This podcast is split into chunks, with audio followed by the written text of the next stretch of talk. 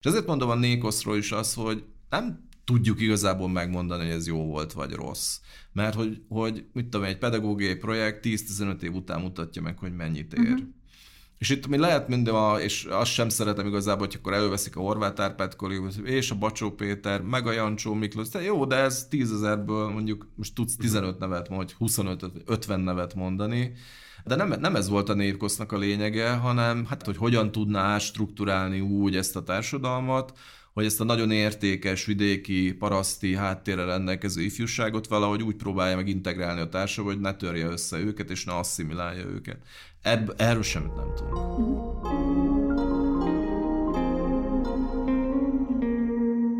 Sziasztok, én Csepregi Dávid vagyok, ez pedig a belépési küszöb. Itt van mellettem. Schulz Nóra, sziasztok! Elérkeztünk a podcast 14. adásához. A mai 14? 15. 15.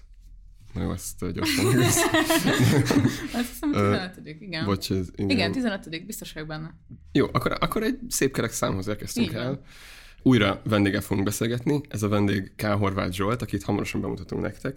A téma az pedig a Népi Kollégiumok Szövetsége, amely egy olyan intézményrendszert foglal magában, amely a második világháború után hát egy nagyon-nagyon tiszavirág életű kezdeményezés volt, viszont annál inkább meghatározó mind a pedagógia, mind pedig a mozgalomépítés terén. A magyar demokratikus szocializmus történetének egy fontos eleme. Igen, kikerülhetetlen.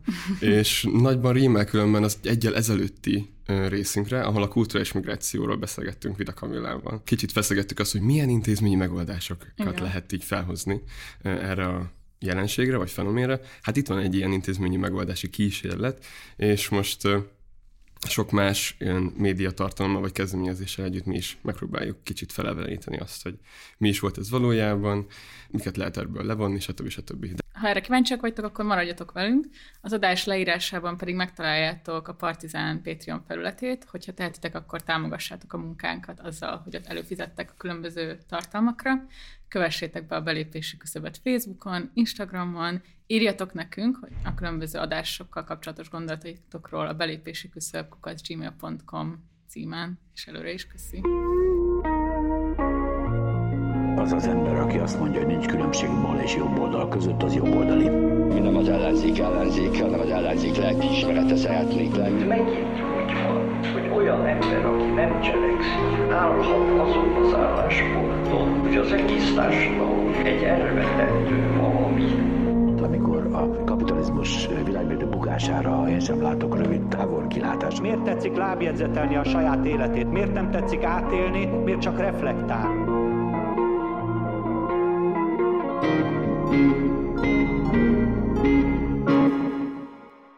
Nagyon köszönjük Zsolt, hogy elfogadtad a meghívásunkat.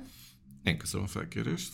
Igen, és akkor szerintem először nagyon szuper lenne, hogy egy kicsit beszélnél arról, hogy így neked hogy jött ez a téma, hogy jött Mirei Ferenc, hogy jött a Nékosz, egyáltalán nem tudom, akár az ilyen baloldali eszmetörténet, pedagógia történet, uh-huh. mit tartasz ebből így kifejezetten fontosnak? Szóval K. Horváth Zsolt vagyok, történész vagyok. Én azt szeretem leginkább mondani, hogy a kulturális formák és gyakorlatok társam történetével foglalkozom, főleg 20. században, amiben nagyon sok minden benne lehet, tehát a kultúra történettől az oktatás történet, pedagógia történet és a tudomány történet, és ennek mondjuk egy elég jó, vagy érdekes ötvezete vagy metszete ez a Mérei Ferencről szóló életrajz, amit nagyon régen kezdtem még el, vagy hát pontosan nem is én kezdtem el, hanem ez még a ma már nem létező 1956-os intézet kezdte el valamikor a 2000-es évek közepén, és akkor ezból született egy tanulmánykötet, de akkor én rengeteg anyagot egyébként például pont a Nékosszal kapcsolatban összeszedtem, meg fel, kutattam, feltártam, és akkor arra gondoltam, hogy ebbe azért sokkal több van, mint hogy, hogy az ember le tudja mondjuk egy-két tanulmányjal, és nyilván ebben van egyébként a, a Mérei Ferencnek a személyiségéből is valami, amit most nem akarok ilyen hagiografikusan beszélni róla, hogy valamilyen elképesztő, nem tudom, utolérentem, mert hogy nyilván voltak ilyen tulajdonságos, nyilván voltak, mint minden embernek rossz tulajdonságai is, de az, hogy az életműve, a gondolkodása, a törekvései, a politikához, a tudományhoz, a baloldalhoz való viszonya szerintem nem is azt mondom, hogy vonzó, hanem az, hogy annyira izgalmas, hogy annyira érdekesnek tűnt, és mondom, most a 2000-es évek közepén vagyunk, amikor tulajdonképpen ebből a azért ma sem nagyon tágas baloldalból gyakorlatilag szinte semmi nem volt még meg. Viszont nekem nagyon-nagyon vonzónak tűnt sok okból, vagy több okból is, nyilván az életmű is, de mondom maga, maga a figura, maga a személyiség is, illetve az, ahogyan beszélt a pedagógiáról, ahogyan beszélt az oktatásról, ahogyan, ahogy volt benne egyfajta ilyen, amit ma már egy kicsit ugye ilyen naív dolognak tartunk, volt benne némi messianizmus is, bár ezt néha mérei tagadta, de szerintem teljesen egyértelműen volt, és zárójában hozzáteszem, hogy szerintem aki pedagógiával foglalkozik, és nincs benne egy szemernyi messianizmus, ez szerintem... Tanárszülők gyerekeként. Igen, szerintem, szerintem nem mond igazat. Én is tanítok, meg tanár vagyok, tehát pontosan tudom, hogy minden órára kb. úgy lép be az ember, hogy hogy, hogy itt most valami olyasmit kell előadni, hogy itt vannak ezek a diákok, akik mit tudom, lehet, hogy csak egy fél évben tízszer jönnek be, de lehet, hogy csak háromszor. Szóval, hogy akkor kell őket elkapni, amikor éppen ott vannak. Ezért szerintem minden ilyen pedagógiai helyzetben van valami ebből a messianizmusból, és hogy minden pedagógiai helyzet egyben politikai helyzet is. Ez nem azt jelenti, hogy a katedráról kell ideológiát hinteni, szóval erre gondolok, meg hát a Nékos sem erről szólt egyébként, vagy nem csak erről szólt, bár nyilván ilyen is volt benne, hanem elsősorban ez, amit ugye nagyon-nagyon sokszor elmondtunk már itt az elmúlt, mit tudom én, hány évben, vagy már lassan másfél évtizedben, hogy a kritikai gondolkodásról van szó, vagy a gondolkodás képességéről van szó, vagy arra, hogy valaki felismerje a helyét a társadalomban. És nekem mondjuk ez volt, tehát amikor először elolvastam a, a Mireinek a könyveit, majd arról is beszéltünk esetleg, akkor tulajdonképpen egyrészt kirajzolódott, 1945, 46, 47 és még 48 elején közepén is nagyjából kirajzolódott egy olyan típusú demokratikus szocializmus, amit a Nóra itt említett is az előbb, amelyről nagyon-nagyon keveset beszéltünk szerintem a rendszerváltás óta, és hát, hogy egészen őszinte legyek, előtte se nagyon sokat. És igazából nehéz, tehát magát az anyagot is nehéz volt egy kicsit megfogni, hogy oké, okay, de hogy akkor ezt hogyan lehetne elképzelni, azért a 90-es években nyilván kicsit a rendszerváltásnak köszönhetően is egyébként ugye megjelentek méreinek különböző művei, tehát olyan tanulmánykötetek, művészetlélektani kötet, akkor megjelent normális kiadásban a lélektani napló, meg szóval egy sor könyv, ami azért nyilván főleg a pszichológusokat, szociálpszichológusokat, szociológusokat, de egyébként történészeket is, ugye nagyon izgatott, vagy valamennyire, de nagyon izgatott azért talán túlzás, de mondjuk valamennyire azért izgatott, hogy mit lehet kezdeni ezzel a, akkor ugye 1986-ban halt meg, tehát mondjuk a 90-es évek közepén ugye már egy tíz éve halott embernek az örökségével, mit lehet kezdeni, és akkor mindig az történik, hogy a, az utó, ez szükségszerű egyébként, mert mindenkinek vannak különböző elfogultságai, de hogy mindenki elkezdte egy kicsit stilizálni, hogy akkor mi is legyen belőle, és nyilvánvalóan itt a 80-as évek legvégén így nagyon adódott, hogy egy 56-os hős legyen belőle, akit 59 április 1-én valóban elítéltek, és valóban le is töltött, 63-ig letöltötte a büntetését, és amnestiával szabadult, tehát hogy ez is benne volt, és az 56-os hagyomány az is végig hű volt egész életében, ez teljesen egyértelmű és teljesen tiszta, de azt is lehetett látni, hogy a 45 és 48 közötti szerepével nem nagyon tudtak mit kezdeni.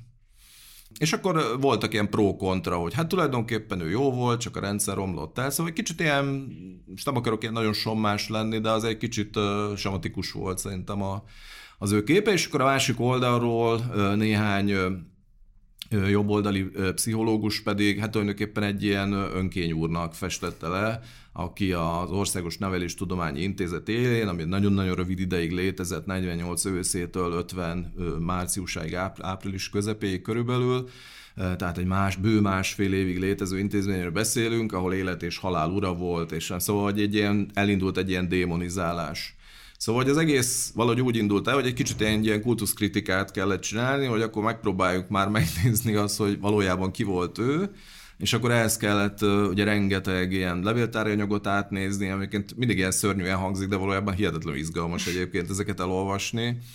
Most, hogy jöttem ide a Baros utcába, ugye itt van a Fazekas Gimi, és hogy az az intézet, a Székesfővárosi Neveléstudományi Intézet, ahol 45 után dolgozott, és szerintem az életművének a mondjuk így, hogy az egyik legérdekesebb, vagy legtartalmasabb, és szerintem ennek a beszélgetés biztos, hogy terítékre kerülő részét ebben az intézetben hmm. végezte el. Ennek volt egy lélektani intézete, és azokat az alapmunkáit, mint az együttes élmény, vagy a gyermekvilág nézete, a Nékosszal kapcsolatos különböző előadásai egyébként, meg az egész ilyen valóságpedagógiája, meg cselekvő tapasztalat, szóval vannak ilyen fogalmak, amivel visszatérhetünk egyébként. Tehát, hogy ez egy nagyon-nagyon konstruktív időszaka, és 45, 46, 47-ig, 47 legelejéig tulajdonképpen ő inkább egy ilyen kutató beosztottként dolgozik, és nagyon szép kutatásokat csinál egyébként és aztán 45-46-ban találkozott egyébként Hegedűs Géza író révén Kardos Lászlóval és Fekete Sándorral, és valahogy így keveredett oda, ugye ez nem teljesen világos egyébként, hogy hogy keveredett oda, mert hogy itt azért mégis csak alapvetően arról van szó, hogy egyébként 1909-ben született, tehát a, a 20-as évek végén, 30-as évek elején ráadásul kimegy Párizsba, de azért voltak így a barátaink keresztül, meg volt személyes kapcsolódásaik a Kosságféle munkakörhöz, de a népiekhez semmi köze nem volt. Tehát az, ami az első, szerintem egy nagyon érdekes dolog, ami a Nékoszhoz is tartozik, meg általában a népi mozgalomhoz, hogy hogy kerülnek kommunisták tulajdonképpen, sőt, tulajdonképpen azt is hozzá lehet tenni, hogy olyan kommunisták, akik közül a népek ugye nagyon sokan zsidónak tekintettek, mint mondjuk Méreit is, hogy hogyan kerülnek közel ez a mozgalomhoz, amit, és akkor itt megint ugye az embernek a kognitív sémák egy ugrálnak a fejében, hogy a népi, urbánus, nem, de az így nem fér össze. És ez, ez az első ilyen, ez most ezt, ezt végképp nem lesz idő szétszedni ebben a beszélgetésben, de szerintem ez egy nagyon-nagyon lapos közhely, uh-huh és hogyha megnézzük igazából a, a népi mozgalomnak a történetét, akkor látható az, hogy valóban, hogyha mondjuk a baloldal alatt a, a kommunista pártot, illetve a szociáldemokrata pártot értjük a két háború közötti időszakban, meg persze vegyük hozzá még azt a rengeteg apró kis sejtet, meg kis kört, meg kisebb-nagyobb mozgalmat, amiket szerintem nagyon izgalmas, nagyon érdekesek, de mondjuk azért a nagy hatásuk nem volt, mondjuk a magyar baloldal történet, ami mondjuk a szocdemeknek, akkor látható, hogy a szociáldemokrata párt valóban tök süket volt erre a kérdésre. Tehát nem nagyon tudtak vele mit kezdeni, még egy olyan egészen kiváló elmese, mint Justus Pál, hanem ők valószínűleg az ipari munkásság, városi munkásság, városi proletariátus, városi szegénység, nem tudom mi, ami elsősorban... Mire utalsz, hogy mivel nem tudtak mit kezdeni? A népiekkel. Hogy... Tehát a, né- a néppel, De hogy a népi vagy... mozgalommal, vagy hogy alapvetően a vidéki Magyarország valóságával sem? A vidéki Magyarország valóságával sem nagyon, ami nem jelenti azt egyébként, hogy nem voltak köztük vidékiek, mert nagyon szép uh-huh. számmal voltak, de az az akkor izmosodó munkáskultúra szerintem felszippantotta ezt a fajta törekvést. Tehát az, ami a népiekben benne volt, hogy valahogy a, a lokalitástól, tehát attól a helytől, ez lehet egy tanyás, vagy egy apró falu, egy tanyás szerkezetű település, adott esetben egy kisebb város, falu, sok minden lehet.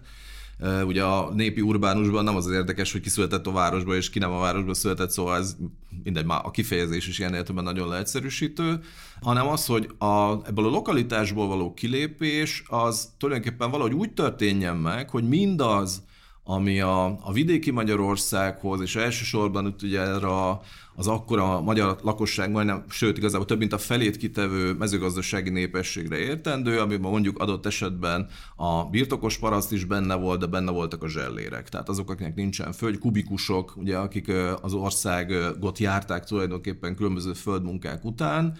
Erre igazából ugye a 30-es évek elején ugye Réva Józsefnek a Riva József lesz az, aki elkezd érdeklődni ugye a népiség iránt, és szemben megint egy kicsit a, a konvencionális felfogás, hogy a Nékoszt mindig Rajk Lászlóval kötjük össze. Ugye az első igazi nagy szövetségese a kommunista párton belül az valójában Réva József volt, és csak utána jött Rajk László.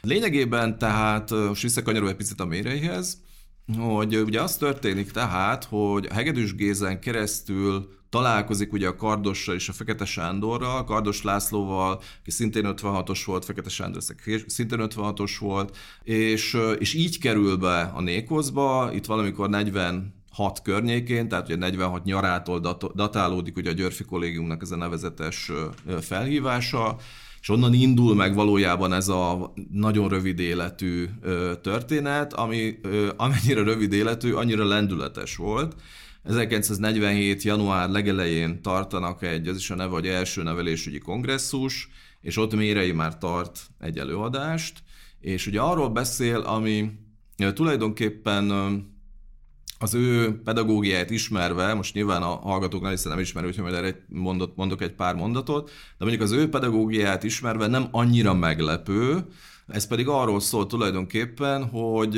az iskola az hogyan, tehát az iskola mint emancipatorikus eszköz.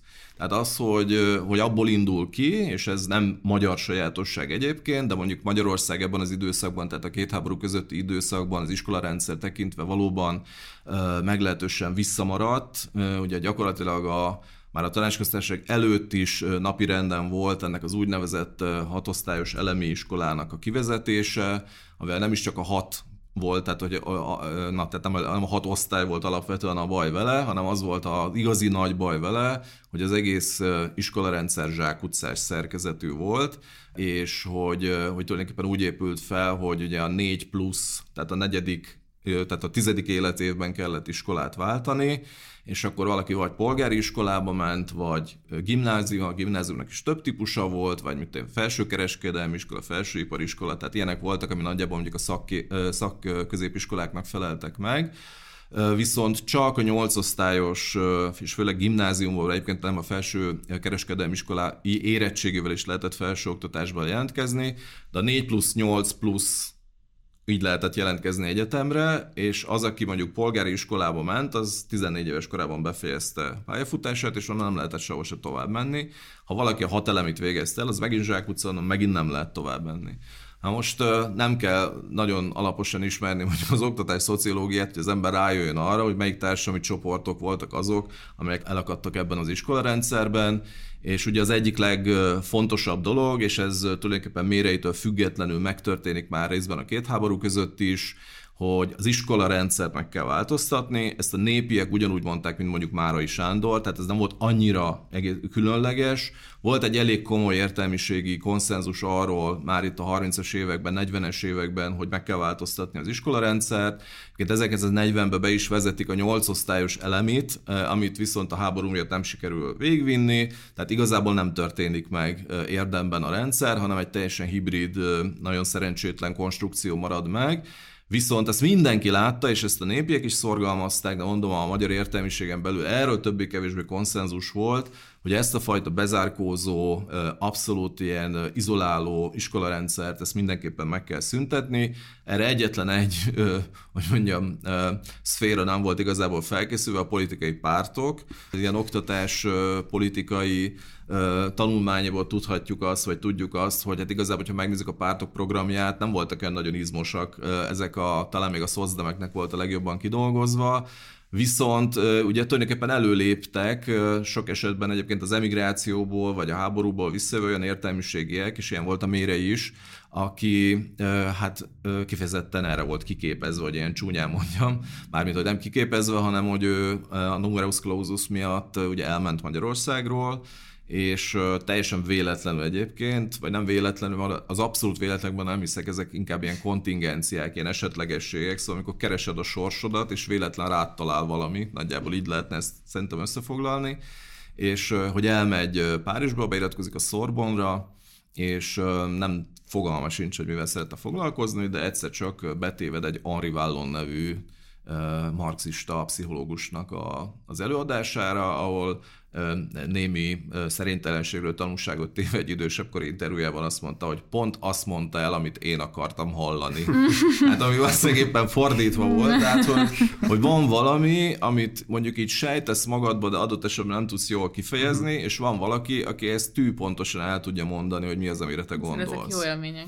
Igen, igen, igen. igen. Hát, igen azt ezt hívják ilyen aha élménynek, igen. hogy igen. valami így, így, így kigyílik így a fejedben, és azt mondod, hogy fú, és akkor egész mondta, hogy fú, hát akkor jöttem rá, hogy én pszichológus akarok lenni.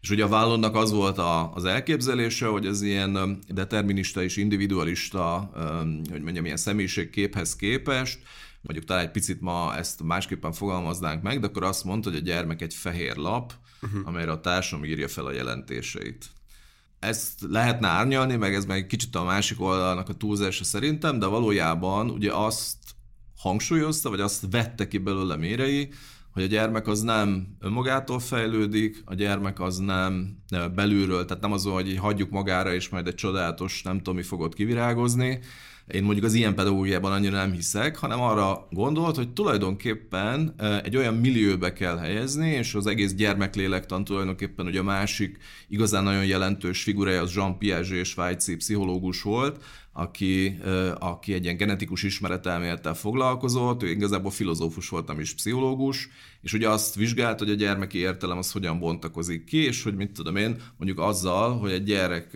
elkezd játszani a kezével, hogy mennyire fontos az a manuális, az a mozzanat, ahogyan az agya és a keze elkezd összehangolódni, és akkor hogyan alakul ki, ugye mire ez úgy mondja, az élménygondolkodás, tehát amit az élményeken keresztül színezi át a körülötte lévő világot, és akkor hogyan jut el mondjuk egy 8-9 éves, inkább 9 éves korában, hogyan jut el a fogalmi gondolkodásig, tehát hogyan tud megkülönböztetni ö, olyan eszméket, amelyek nem kézzel foghatóak, hogyan jönnek az értékek, hogyan veszi ezeket át.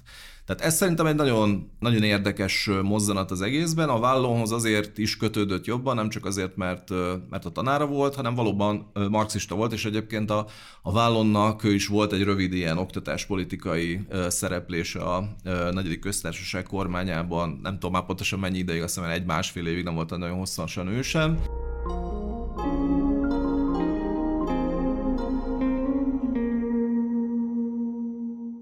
Magyarország, hogy is mondjam, tehát hogy el, elmaradott volt az iskolarendszer, és rosszabb volt az iskolarendszer, mint mondjuk a, még a régióhoz képest is egyébként, de, de a lényege mégiscsak az volt, hogy az, e, a második világháború utáni ilyen, mondjuk így, hogy szociáldemokrata vagy baloldali konszenzus mégiscsak azt tekintett a legfontosabb társadalmi mobilitási eszköznek, hogy nagyon komoly összegeket kell az oktatásba befektetni, és ugye nagyon sok országban tapasztalható az, hogy az általános iskola, vagy az általános vagy a, éppen hogy hívják, de mondjuk az, a, mai, a mi általános iskola fogalmunknak megfelelő iskolát, után ugye a középiskolát is ingyenessé tették, ami egy nagyon fontos lépés volt, mert mondjuk a két háború közötti Magyarországon is ugye tandíjas voltak, tandíjasak voltak mondjuk a gimnáziumok például.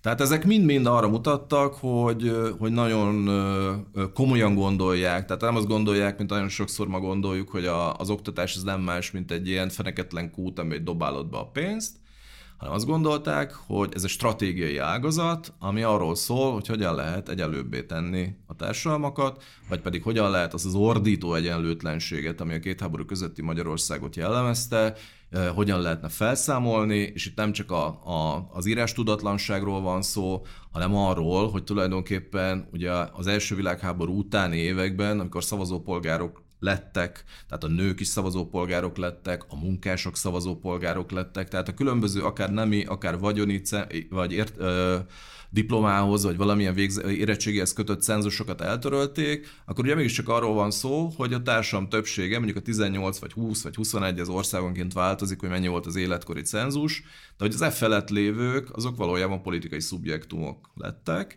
és akkor ugye az a kérdés, hogyha valaki, valakinek nem adjuk meg a lehetőséget arra, hogy művelje magát, és nem adjuk meg a lehetőséget arra, hogy tájékozódjon a világ dolgaiban, akkor mégis mi fogja ezt az úgynevezett tömegdemokráciát fenntartani?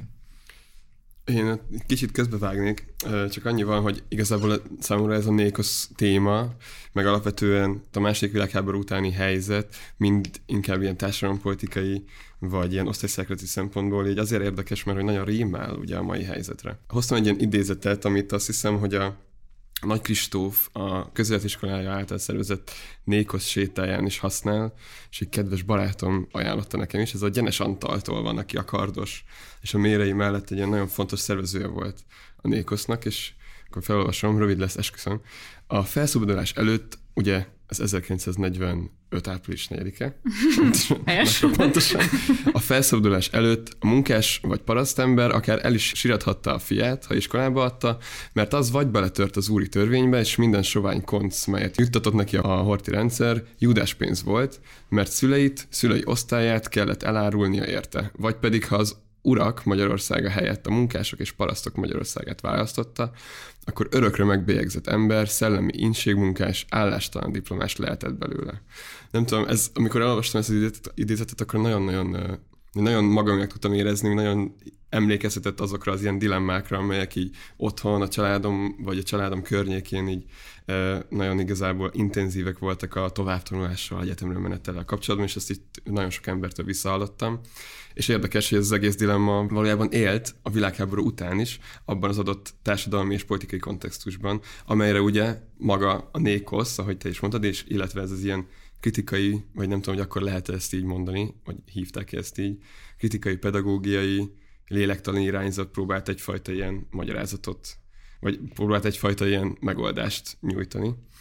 És csak így gondoltam, hogy menjünk kicsit bele abba, hogy milyen előzményei voltak, mert említetted a Györfi kollégiumot, aminek az alapítója Györfi István, aki viszonylag hamar meghalt, de már de a kollégium az 39-ben alakult.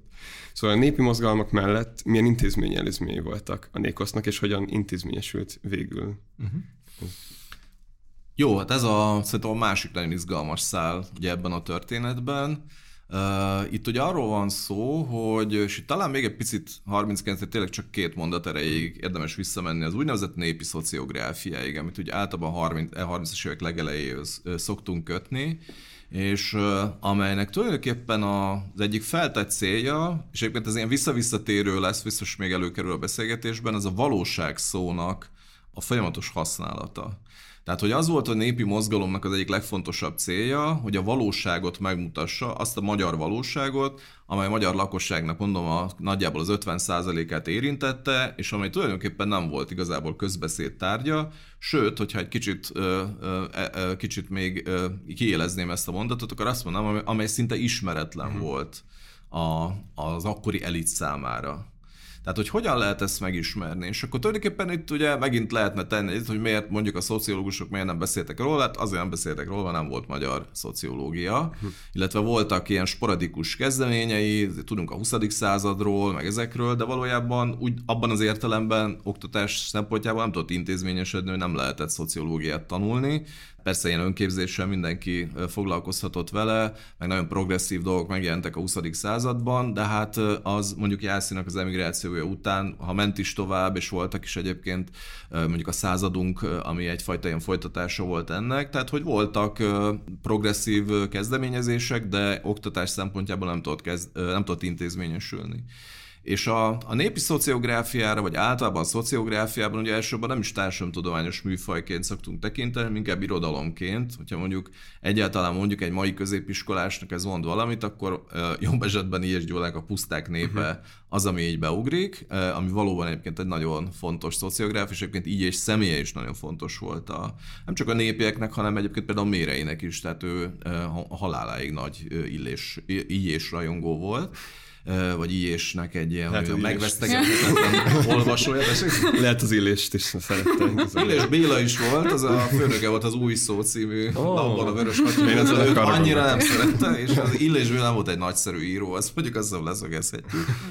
Egyébként ezt mondtam, mielőtt elkezdtünk beszélgetni, hogy a népiek vagy nem tudom, a szövegei kevésbé ismertek, például a puszták népe, azt szerintem még nekem ilyen gimnáziumban igen. anyag volt. Igen, szerintem igen. az az egyetlen, igen. ami viszont azért... Azt én is olvastam. Azt szerintem a hallgatóink is itt abban ismerték. Igen, igen, igen, igen, igen. Azt hiszem, hogy egy ide, most nem tudom, hogy van, de egy ideig az ilyen ez az úgynevezett utálatos kötelező olvasmány volt, nem biztos, hogy kedvet lehet csinálni mondjuk a népirodalom olvasáshoz, valószínűleg nem, de minden esetre mondjuk így órán, mert én mondjuk az ilyen bevezetés a társadalmelméletbe az elsősöknek ott szoktam tanítani uh-huh. a népi szociográfiát, meg a szociofotót is egyébként, uh-huh, ami hát egy szintén izgalmas téma, és ugye vannak is mondjuk bizonyos kapcsolódások. De a lényege tehát ez, hogy, hogy, hogy úgy kellene megjeleníteni, úgy kellene hangot adni, vagy ha a szociofotóról beszélünk, beszélünk, úgy kellene képben megmutatni azt, hogy hogyan él a vidéki magyarság, vagy elsősorban a falu, a, a tanyák népe, az apró falvak népe, hogy hogyan él a magyar lakosságnak mondjuk mint egy fele, hogy olyanok mutatják meg, akik tulajdonképpen a benszülött perspektívájából tudják megmutatni, tehát ne az legyen, hogy tényleg a, a részvevő megfigyelés ide jön mondjuk valaki a városba, és megpróbálja elmondani mondjuk, hogy interjúzik, és akkor szóval, de nem is voltak akkor még azért az akkori Magyarország ilyen ki, ennyire finom, vagy ilyen kidolgozott eszközök, hanem olyas valaki, aki eleve jól ismeri ezt a közeget, és ilyen értelemben persze azt gondolom, hogy nem is volt feltett célja a mozgalomnak az, hogy ez csak tudományos feldolgozás legyen, hanem ugye magában a feltárásban volt, és a Lackó Miklósnak van egy ilyen, történészként elég sokat foglalkozott egyébként a népeknek az eszmetörténeti részével, hogy azt mondja, hogy van egy metapolitikája ennek a valóságnak, vagyis azzal, hogy megmutatjuk, azzal, hogy megismertetjük mondjuk az erre érdeklődő olvasókkal, azzal tulajdonképpen magát a problémát is megformáljuk. Tehát, hogy akkor válik igazából problémával, hogyha kimondjuk, ha nevet kap, Szóval ez, ez a diskurzus ereje, hogy valamit egyszerűen így, úgy utána tudunk majd emlegetni, és aztán bele lehet kapaszkodni, és különböző fogalmakat vagy megközelítéseket abból ugye el tudunk csípni. És akkor így jön létre tulajdonképpen ez az igény, és akkor a következő, ezt most nem mondom végig, mert ez egy, megint egy másik nagyon izgalmas beszélgetés témája lehetne, de ettől ugye nem lehet elválasztani a, ennek az úgynevezett paraszkollégiumnak a, az ötletét, ami valóban Györfi István néprajzkutatónak a nevéhez, illetve a körülötte lévő fiataloknak a törekvéseihez kapcsolódik, és ugye az első kollégiumot aztán, tehát a Bójai kollégiumként indul, de aztán a Györfi István valóban váratlanul nagyon gyorsan a, a kollégium megalapítása után meghal, és aztán felveszik a nevét, és utána lesz Györfi kollégium, és ebben szerintem az a nagyon-nagyon fontos, vagy egy mozzanatot emelnék ki csak ebből, hogy, a, és azért mondtam el a szociográfiát is, mert ebben azt az, az a nagyon fontos, hogy ez egy alulról szerveződő uh-huh. dolog. Tehát nem arról van szó, hogy a második világháború befejezése után az akkori politikai elit akar magának csinálni ifjúsági szervezetet, mert így is meg lehet közelíteni, és ez sem hazugság, mert minden politikai pártnak volt ifjúsági szervezete, és hogy nagyon-nagyon számítottak a fiatalokra egyébként, és nagyon sok fiatal volt a politikában. Hm. Ez, ez a mából meg ez szinte, szinte meglepőnek tűnik. Tehát nem erről volt szó, hanem arról volt szó, hogy ez egy szerves fejlődés eredménye volt, a, most egyszerűségedő Györfi kollégiumnak fogom mondani, szerves fejlődés eredménye volt az, hogy ez a kollégium létrejött, és aztán utána, hogy 46-ban de tulajdonképpen a háború alatt is, vagy a Budapest ostrom után, vagy kifejezetten a, a város felszabadulása után is egyébként, amikor összegyűltek a, a, a györfis, györfi kaleszosok, például a, például a Szabadsághíd, a Rommel takarítás, a Szabadsághídnak a középső részének a rekonstrukciójában, de főleg a Rommel takarítás, többi részt vettek. Tehát az tulajdonképpen az első pillanattól be, fogva benne van a, a népi kollégiumnak a hagyományában, hogy ez nem csak egy oktatási egység, hanem a közéletre való nevelésnek egy nagyon fontos helyszíne. És a kettő összekapcsolódik. Tehát, hogy tulajdonképpen ebben van egy ilyen, ugye, hogy minden jó elmélet gyakorlat is valójában, és hogy azért érdemes elméletekkel megismerkedni, mert azok segíteni fogják a gyakorlati cselekvést, és a gyakorlati cselekvésnek, a, amikor elveszünk így a mindennapoknak a mocsarában, akkor meg érdemes kicsit fogalmilag, vagy valahogy módszeresebben végig gondolni azt, hogy mi is mit csinálunk, mit szeretnénk tenni.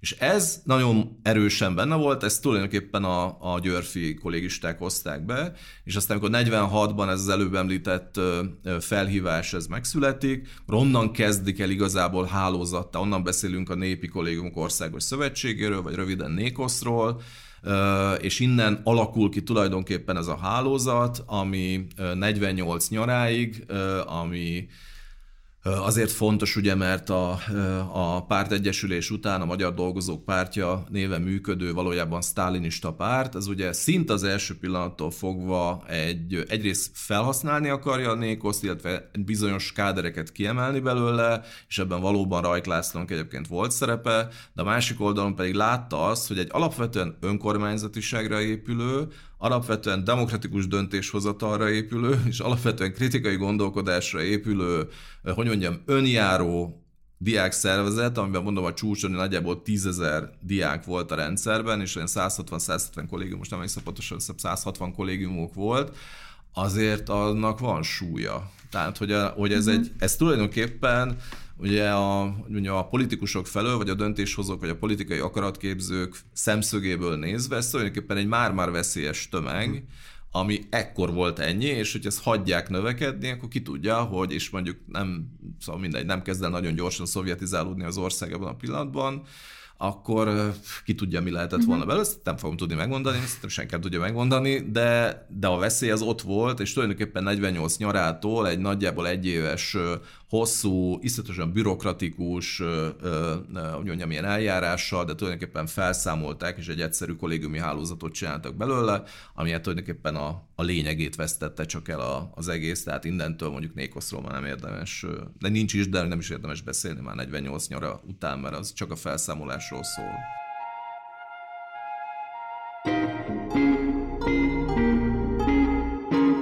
Csak hogy ezt hogy kell elképzelni a, a diák önkormányzatiságot ebben? Tehát, hogy itt vannak intézményigazgatók, és azon kívül mindent a diákok szerveztek? Tehát, hogy ki döntött el, hogy ott miről van szó, mi volt a tananyag, mi volt... Nyilván volt benne egy ilyen társadalmi mobilitási koncepció, tehát, hogy akkor azok a munkás, meg paraszdiákok, akik adott esetben tudom, az iskolarendszer problémáiból fakadó hátrányokkal érkeznek, azt kidöntött el, hogy ott mi az anyag, mi, mikről volt szó, ez engem nagyon érdekel, hogy, uh-huh. hogy azon kívül, hogy persze volt egy ilyen gyakorlati része, közösségépítés, hogy mi volt, nem tudom, az ilyen elméleti, meg, meg nem tudom, részben, mert, mond, mert um, bocs, ezt eddig nem mondtuk el, de nagyon fontos, hogy a tanulmányod miatt beszélgettünk erről, ami a, ami a legutóbbi fordulatban jelent meg a kritikai pedagógiai részben, az osztályhelyzet együttes élménytársas uh, hatóképesség címmel. Ezt a szöveget, ezt mindenképp ajánljuk mindenkinek, hogy ha teheti, vásárolja meg a fordulat legújabb számát, és olvassa el, vagy általában fel szoktak kerülni, majd uh-huh. pár hónap igen, múlva igen. lehet, hogy felkerül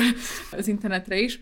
És hogy ebben mondod ezt, hogy itt azért volt egy ilyen bildung eszmény is, tehát hogy volt a tartalmi részéről is, meg egy ilyen eszmei képzésről is szó, és akkor engem ez nagyon izgat egyébként, mert talán nem részletezed a szövegben annyira, hogy, hogy akkor ennek mi volt a tartalmi része igazából. Uh-huh.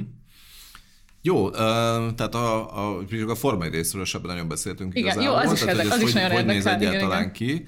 Tehát, hogy a kollégium az valóban kollégium, tehát ez egy, azt mondják, hogy egy bentlakásos iskolarendszerről van szó, amit egyébként ma nem biztos, hogy meg lehetne így ebben a formában csinálni, hiszen arról van szó, hogy a felsőoktatás, a középfokú oktatás és az elemi, tehát az általános iskolai oktatásban is voltak kollégiumok, ezek nyilván különböző önkormányzatisággal rendelkeztek, tehát hogy a, nyilván a legkisebb jellegű ilyen önkormányzatiság az általános iskolában, tehát ott nyilván a tanároknak jó nagyobb szerepük volt, a középiskolában már egy kicsit több volt, de az igazi önkormányzatiság az valójában ezekre a nagyon fiatal felnőttekre, tehát az egyetemi tanulmányaikat kezdik el, rájuk volt elsősorban érvényes. Most ugye azzal, hogy, hogy ezek a, most egyszerűsítsük le, parasztfiatalok, vagy vidéki fiatalok, de elsősorban paraszt fiatalokról van szó, hogy azok, az, hogy ők lehetőséget kaptak, és, és azt látták ugye kívülről a korszakban is nagyon sokan, és ez Bibó Istvántól, nagyon sokan elmondják, hogy, hogy vagy hogy hagymaszagúaknak nevezték ugye a, az egyetemi tanterembe beülő diákokat, tehát, hogy itt tulajdonképpen a, a, az akkori egyetemi ifjúság részéről, akik mondjuk ilyen hagyományosan értelmiségi családokból jöttek és kerültek be az egyetemre, van egy nagyon, e, kezdetől fogva egy nagyon erős ellenérzés velük szemben, Ebben benne van egyébként az is, hogy talán, ezt most igazából inkább csak hipotézisként mondom, de az is benne van, hogy ők közösségként jelentek meg a különböző helyekről jövő tehát hogy bemész az egyetemi kapun, de hogy a nékoszosok azok tulajdonképpen értelme ismerték egymást, tehát itt valóban nagyon fontos volt az, amit egyébként itt az idézetből is kitűnt, amit az előbb felolvastál,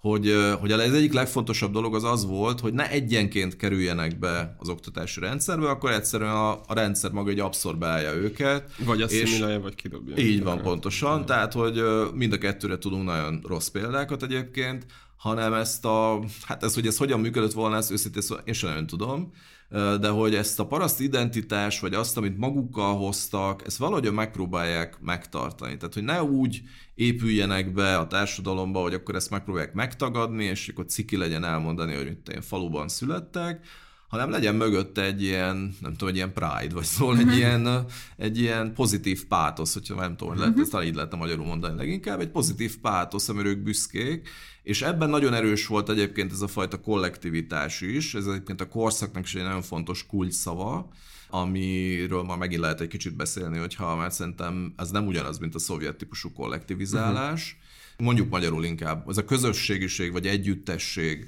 tehát az, hogy azt abban hittek, vagy azt látták egyébként valójában célra hogy azért érdemes együttesen fellépni, azért érdemes összefogva, akár szolidaritásról beszélünk, akár társasható képességről beszélünk, vagy ezekről a fogalmakról, amik szintén ki lehet egy kicsit bontani őket, mert hogy sokkal hatékonyabb az ember, hogyha együtt dolgozik, csoportban dolgozik, mint hogyha egyénileg próbálja a saját kis karrierjét, vagy a kis törekvését valahogyan megvalósítani.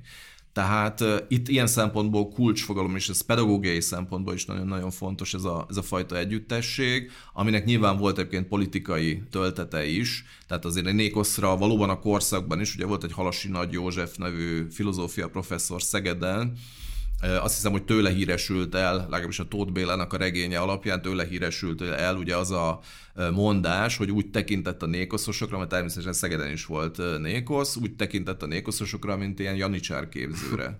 Tehát ez nem más, mint a kommunista pártnak az ifjúsági szervezete, amely pontosan azért ad pénzt, vagy infrastruktúrát, meg tudom én, tanárokat, meg mindent hozzá, hogy valójában kineveljen egy ilyen kommunista ifjúságot. Most ez a félreértés egyébként nagyon sok, tehát gyakorlatilag a máig tart, tehát amikor a 2010-es évek elején, most nem hiszem pontosan hányba, 12-ben talán, amikor a, amikor a kormány rendelkezett arról, hogy a Nékosznak az iratait azt hm. államosítani kell, és akkor átvitték a, a Magyar Nemzeti Levéltár országos levéltárnak megfelelő osztályára, mégpedig azért, mert hogy ez a Magyar Dolgozók Pártjának ifjúsági szervezete.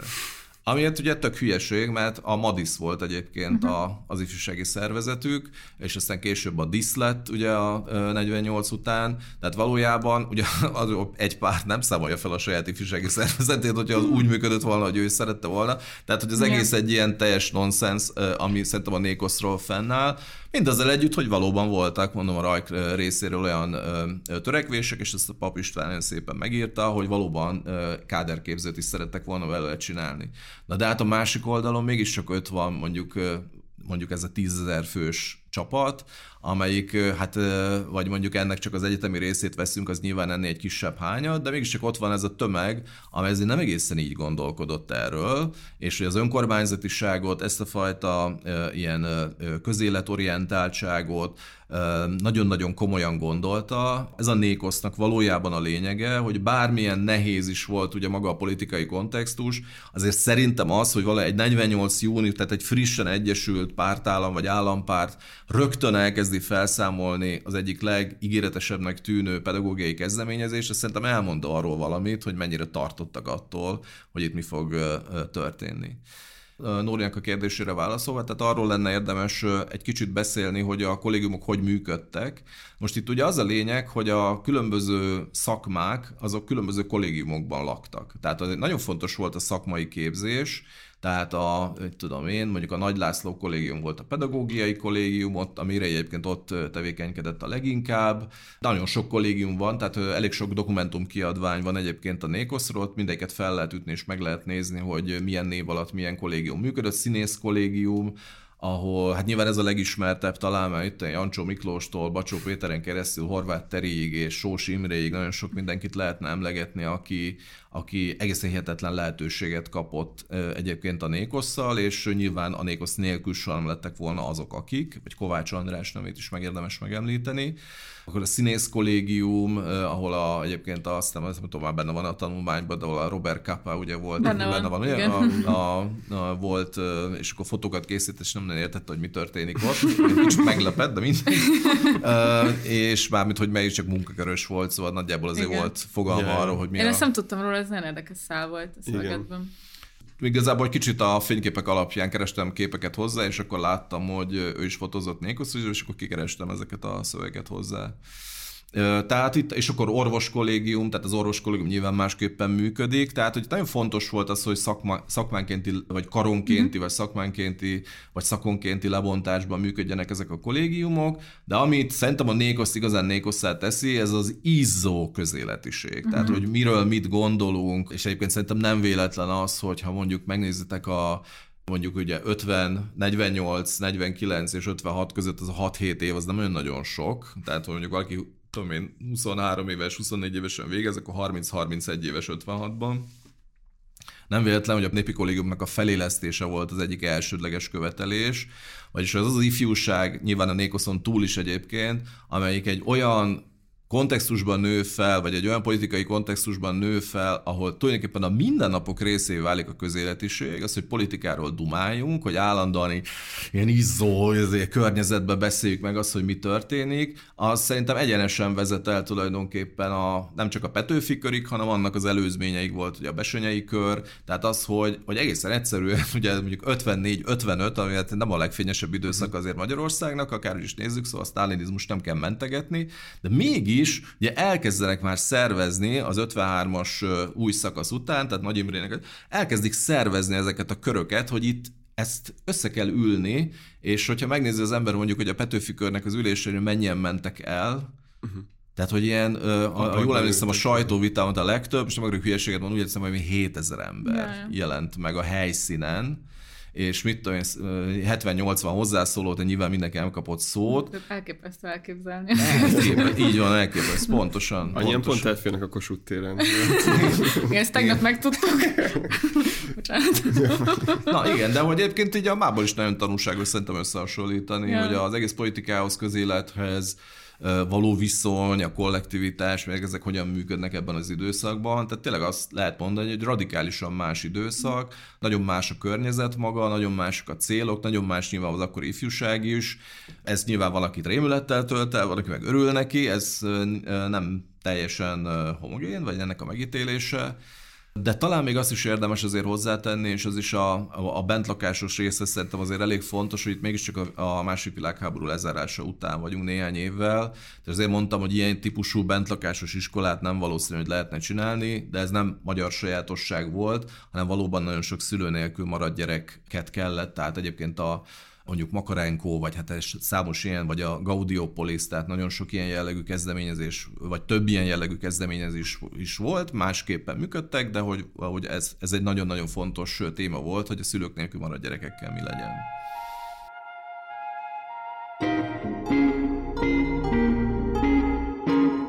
Nekem két irányú kérdésem lenne. Említetted az alulról felfelé szerveződést, illetve utána Jancsó és a Bacsó kapcsán azt, hogy ezek az emberek micsoda lehetőségekhez jutottak, és hogy és nekem még egyről nem áll össze annyira a fejemben, lehet, hogy túl keveset olvastam erről, de hogy ugye itt alapvetően a Bolyairól és a Györfi kollégiumról beszélünk, mint ilyen kezdeményezések, az világháború hát előestéjén gyakorlatilag. És aztán a világháború után 46-ban már van egy országos hálózat, tízezer Hát diákkal. 46-ban van a felhívás, É, akkor utána kezdik elindul, ezt szervezni, igen. Szóval, hogy ez lesz a Petőfi kollégium, a Bölcsész kollégium, és aztán utána kezdik el ezeket építgetni, de a lényege az volt, hogy bocsánat, ez Nem, nem, szabadba? nyugodtan, nyugodtan. Tehát a lényege az volt, hogy, hogy mert ugye az a kérdés, hogyha egy igazi grassroot mozgalomról beszélünk, akkor van-e benne valamilyen pénz? Igen, igen, pont ez az, hogy, hogy, ugye, hogy ott, itt ugye a mére is, meg a tanulmányokban te is beszélsz arról, vagy írsz arról, hogy itt a demokráciára gyakorlatilag nevelni kell a nemzetet, de hogy így nekem, vagy magyarokat, nekem nem állt össze annyira az, hogy mi volt a materiális háttere ennek, és hogy ezért is ilyen, vagy hogy a, ilyen hiányosságként éltem meg azt is, hogy, hogy akkor miből épült fel hirtelen egy év alatt, és aztán utána ment is sajnos tönkre, vagy kukába, egy tízezres épületekkel, pedagógusokkal, gondolom ösztöndíjakkal rendelkező, és persze írsz arról, hogy van állami támogatása mögött, de akkor ez a grassroot jelleg, ez biztos, hogy fontos, vagy ez biztos, hogy fontos kifejezetten így hangsúlyozni, vagy így ez nem tereli el kicsit a figyelmet arra, hogy valójában nyilván állami támogatások, meg ilyen, hát nem tudom, tőkeinjekció nélkül ez valójában nem érte volna azt a szintjét, amit elért. Uh-huh. Ja, hogy ez alulról, Igen, felülről igen. építkezés hogyan nézett ki? Kb. Igen. Ez szerintem a, a grassroot fontos, pontos abban a szempontból, hogy nem a háború utáni elit hozza létre, uh-huh. hanem vannak kezdemények, amiket azok beszéltünk. A Györfi kollégium is kapott egyébként, a, tehát a, a Zsindaini Tüdős Klára volt az egyik ilyen segítője a Györfi kollégiumnak, és hogy kaptak a, nem emlékszem az összegre, kaptak valamilyen szubvenciót, tehát akkor is volt benne valamennyi állami pénz. És a háború után is volt benne egyébként, itt a, ott az infláció miatt egyébként, amit kaptak pénzt, ami nem volt olyan sok, de, de itt igazából nem is a pénz volt, inkább az infrastruktúra. Uh-huh.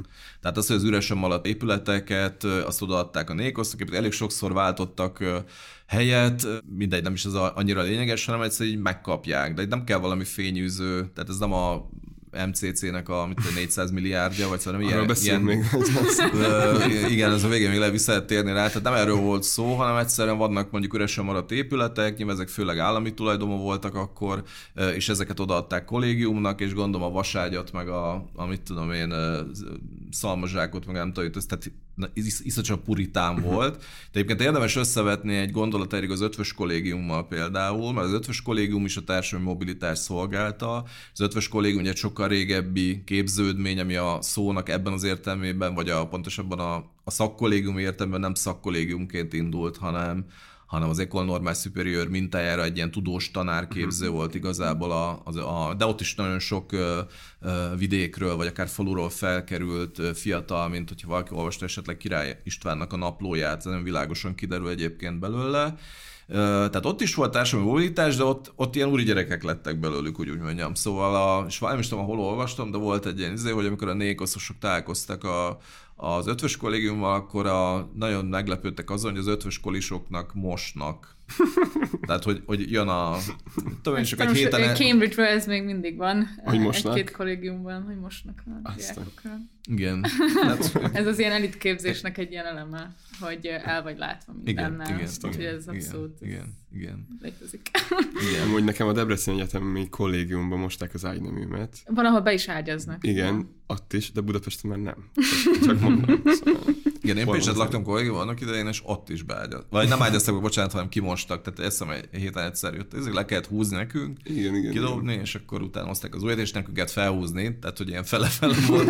Meg ennek. Tudjátok, azért, hogy azért némi önállóság. igen, igen. De hogy a nékoszosság, tehát hogy meglepődtek azon, uh-huh. hogy milyen élet van tulajdonképpen az ötvös kollégiumban. Az valóban ilyen szempont egy ilyen, egy ilyen úri kollégium volt. Még akkor is mondom, hogyha nagyon sok ilyen vidékről, faluról felkerült fiatal volt köztük. És aztán ezt a politikai jelentétet ugye egyébként Lakatos Imre írt is egy cikket erről, hogy a népi kollégium vagy ötvös kollégium, tehát hogy próbálták ezt politikailag kiélezni, ezt, ami nem volt azért eleve annyira kiélezett, mert például Mére is tanította az ötvös kollégiumban, bár a, amit igazán a sajátjának, sajátjának érzett, az mégiscsak a, a Nékosz volt. Hmm. Hogy én még, amiben egy kicsit szeretnék belemenni, az, az egyik módszer, amiről írsz, és hiszem a Dávidot is olyan érdekli, ez a kritika, önkritika. Uh-huh. És hogy az egyik ilyen mondásod róla az az, hogy, hogy ennek, ennek is ilyen emancipatív, nem tudom, potenciája volt, de hogy nem volt elég szakember, hogy, hmm. hogy ez igazán így megvalósuljon. És igazából engem tényleg csak így ez izgat ez a, tehát hogy egyszerre van hangsúlyozva az önkormányzatiság, meg hogy a diákok döntenek, meg hogy ő, az ő általuk fontos kérdések, de közben pedig, mintha lenne egy ilyen másik oldala is, hogy azért vannak nagyobb koncepciók, akár a bildung, akár az önkritika, kritika, amik, amik azért kívülről, vagy pedig, vagy nem tudom, egy ilyen szocialista etoszból vannak injektálva ebbe a nem tudom, intézményiségbe. Ezt hogy kell elképzelni meg, ez mit jelent, hogy a szakemberek hiányoztak, és hogy akkor ez, ezek alapvetően arról szól, hogy a pedagógusok nem voltak felkészülve arra, hogy minek kellene ott történnie, hogy a diákság nem tudta eléggé gyorsan kitermelni a saját, nem tudom, organikus vezetőit, vagy hogy pontosan hmm. itt, itt mit kell hmm. emögött így érteni, hogy, hogy mi zajlott, mi ment félre, mi az, ami jó volt belőle. Hmm. Erről mesélne egy hmm. kicsit.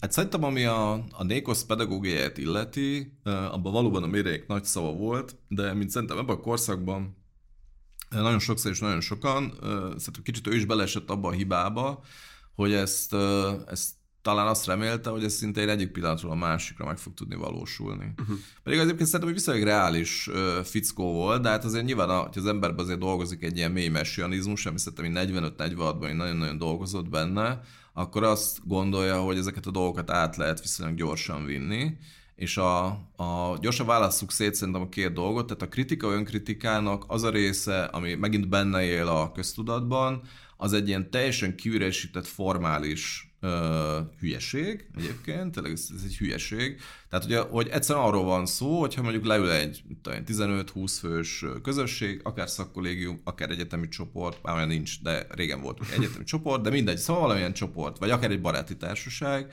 és, és akkor az a, az a cél, vagy az a feladat, hogy próbálja mindenki áttekinteni a saját szerepét, helyét, hibáit, erényeit, nem tudom mi, az nagyon gyorsan ki tud ürülni, mert hogy akkor valaki őszintén beszél, a másik nem beszél őszintén, akkor hogyan lehet? Tehát végülis arról volna szó, hogy megpróbáljanak olyan társadalom alatti, és itt a csoport fogalom az tulajdonképpen egy szakkifejezés a szónak abban az értelmében, hogy olyan kis közösséget létrehozni, ami nem az egyén és a társamnak a hogy mondjam, ilyen nagyon absztrakt szembeállításán nyugszik, hanem abban, hogy tulajdonképpen a, a társadalom, vagy a társadalmi értékek, vagy a társadalmi egyenlőtlenségnek a konkrét megvalósulása hogy néz ki egy interszubjektív helyzetben. Tehát amikor mindenkiről tudom, hogy kicsoda, és ennek nagyjából olyan 15 főben határozták meg egyébként a szociálpszichológusok akkor, egy főleg Kurt Levinnek a nevét érdemes kiemelni, határozták meg ezt, amelyben egy ilyen, nyilván van valamiféle önismeret,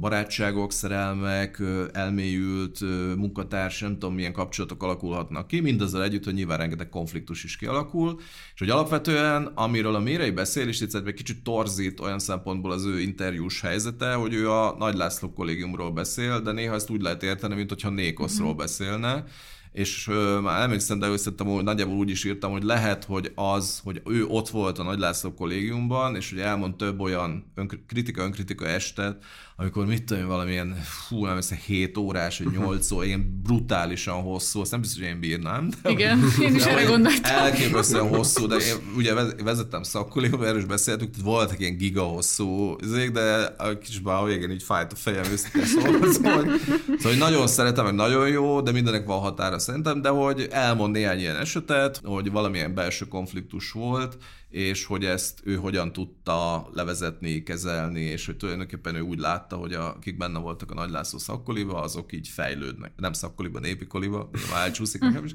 Szóval, hogy ők fejlődnek.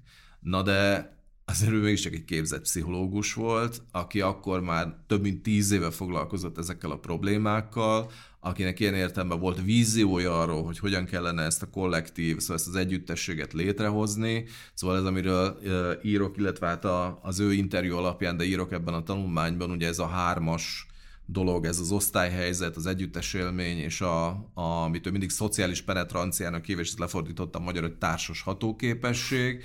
Tehát, hogy ezeket a, ma úgy mennek, hogy skilleket, ezeket hogyan lehet fejleszteni, hát ez az ő fejében benne volt. De mondjuk egy olyas valakinek, aki nem járta végig ezeket az iskolákat, nem voltak ilyen jellegű publikációi, ugye Mérei akkor majdnem 40 éves már, tehát hogy azért nem egy 20, nem egy, tegnap az egyetemről kijött valakiről van szó, van valamennyi gyakorlata is azért, alapvetően is az egész habitusában egyébként van valamilyen tanári, tehát hogy azért ez nem egy olyan eset, hogy minden nap szembe találkozol ilyes valakivel az utcán, ő viszont ezt ilyen alapértelmezetnek vette, hogy hát ezt a három dolgot el kell mondani, és akkor majd így megy magától a dolog. Hát ez, ez nem így ment, hanem, hanem egyszerűen így látták, hogy kritika, önkritika, mondják ki, mondja, hogy jó, és hát egy, mondom, egy ilyen végtelen üres, formális uh-huh. valami lett, amit aztán nem véletlen hívtak mondom, ilyen kommunista gyónásnak, hogy akkor így el kell mondanod, jaj, jaj, jaj, nem olvastam végig a Stalin szöveget, jaj, jaj, jaj, és akkor utána, jaj, hát nagyon rosszul, akkor ennek miért van Persze. semmi. És akkor én nem realizáltam, hogy a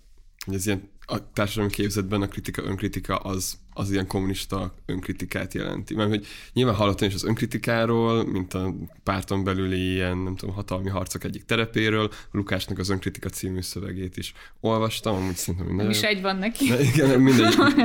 én nem realizáltam azt, hogy ez gyakorlatilag így ezt jelenti, mert hogy a nékoszos hagyomány ra appellál az egész. Uh, és hát ezt kiterjesztették a Nékoszon túra is, ahol egyáltalán nem értették az egésznek a kontextusát, és szerintem az egyetemi csoportokban is előfordult, tehát ott lett, hogy ürült uh-huh. ki ez teljesen, és vált ilyen teljesen ilyen formális hülyeségé, de amire a Mérei gondol, alapvetően is hogy totál félrement szerintem ilyen az ő csoportja, vagy az ő hatókörén kívül, az egy ilyen, ma úgy mondanánk, hogy csoportterápia. Yeah, yeah. De hát csoportterápiát nem tud akárki csinálni. Tehát, Igen. hogy ma ezt ilyen evidenciának vesszük, hogy ahhoz kell egy képzett pszichológus, aki ráadásul csoportterápiát tud csinálni, de még mit tudom, hogyha valaki kognitív pszichológiával foglalkozott, nem fog tudni terápiát mhm. csinálni, uh-huh. akkor miért tudna valaki, aki mondjuk van egy tanítóképzős végzettség, vagy tegnap előtt szerzett meg, szóval, hogy ez, uh-huh. ez, ez tudás kell, és ez, ez a tudás hiányzott, illetve ez a szakember háttér hiányzott, hiszen ugye volt nagyon rövid előtte egyébként pszichológus képzés Magyarországon, de aztán 48 után megint nem, de hogy hát mindegy, akkor is egy maroknyi szakemberről beszéltünk, egyáltalán biztos, hogy mindenkit érdekelt volna ez a, mondjuk a Nékosz például. Tudsz olyat mondani, ahol ez a kritika, önkritika esetleg ilyen katasztrofális eredményeket hozott. Volt olyan szak, szak én, én is ezt akarom. Volt olyan kollégium, ami esetleg így emiatt dezintegrálódott azonnal, vagy ilyen közösség? Mm, Hát ezt most megfogtál, ezt nem tudom. Jó, mert nem amúgy tudom. jó, jó élményeket Aha. írsz a tanulmányodban. Hát tehát... nem, nekem egy kicsit ijesztő is volt, hogy az egyik példa, amit mondasz, hogy az egyik lányról, az életéről beszélgetnek igen, keresztül. Igen, tehát igen. Ezek, hogy mondjam, persze látom benne az inspiráló tartalmat, hogy van annyi időnk, és figyelünk egymásra, és mit tudom én, de azért valahol, nem tudom, van benne valami taszító is, hogy ennyire ki kell tárulkozni. Igen. Mm.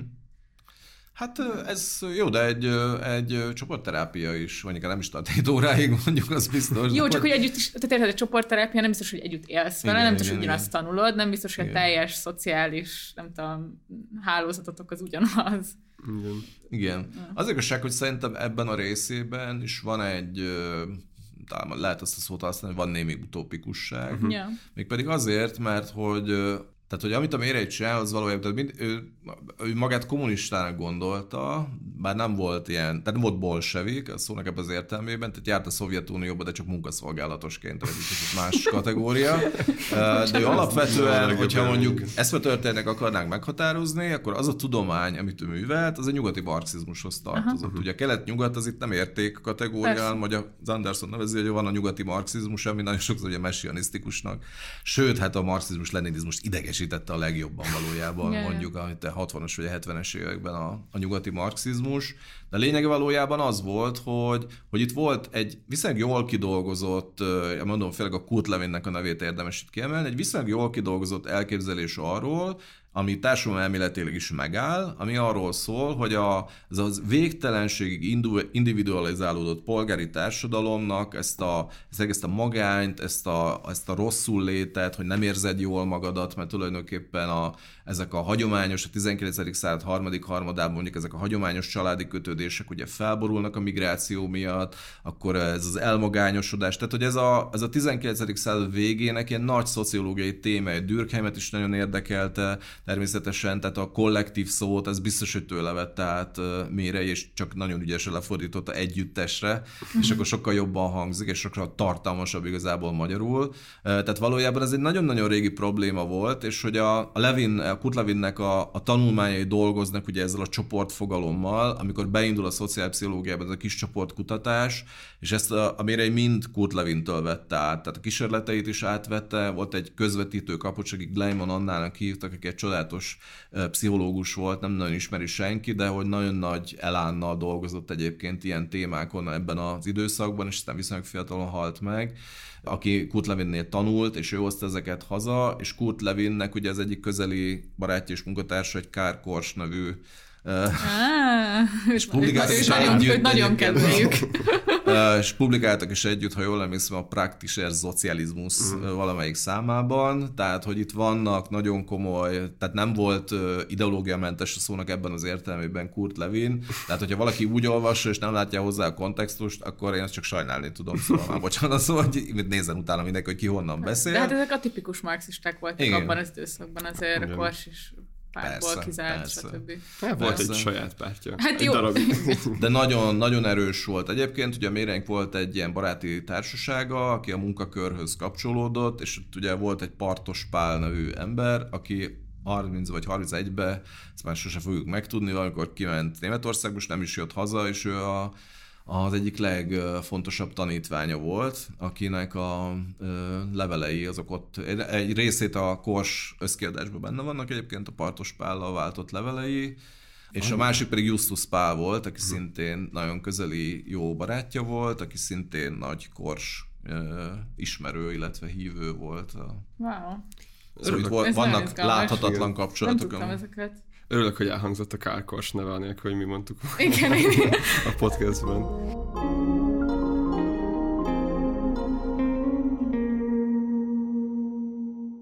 Jó, figyelj, én még, ami engem nagyon érdekel, az ennek az egésznek a recepciója. Igen, igen. Um, és aztán majd a kicsit az ilyen jelenlegi szakkollégiumi mozgalomról is beszélünk néhány szót, mert nagyon régen beszélünk, de... Igen, igen, de ezek szerintem még fontosak, igen, és igen, nagyon igen. szuper hallgatni téged erről.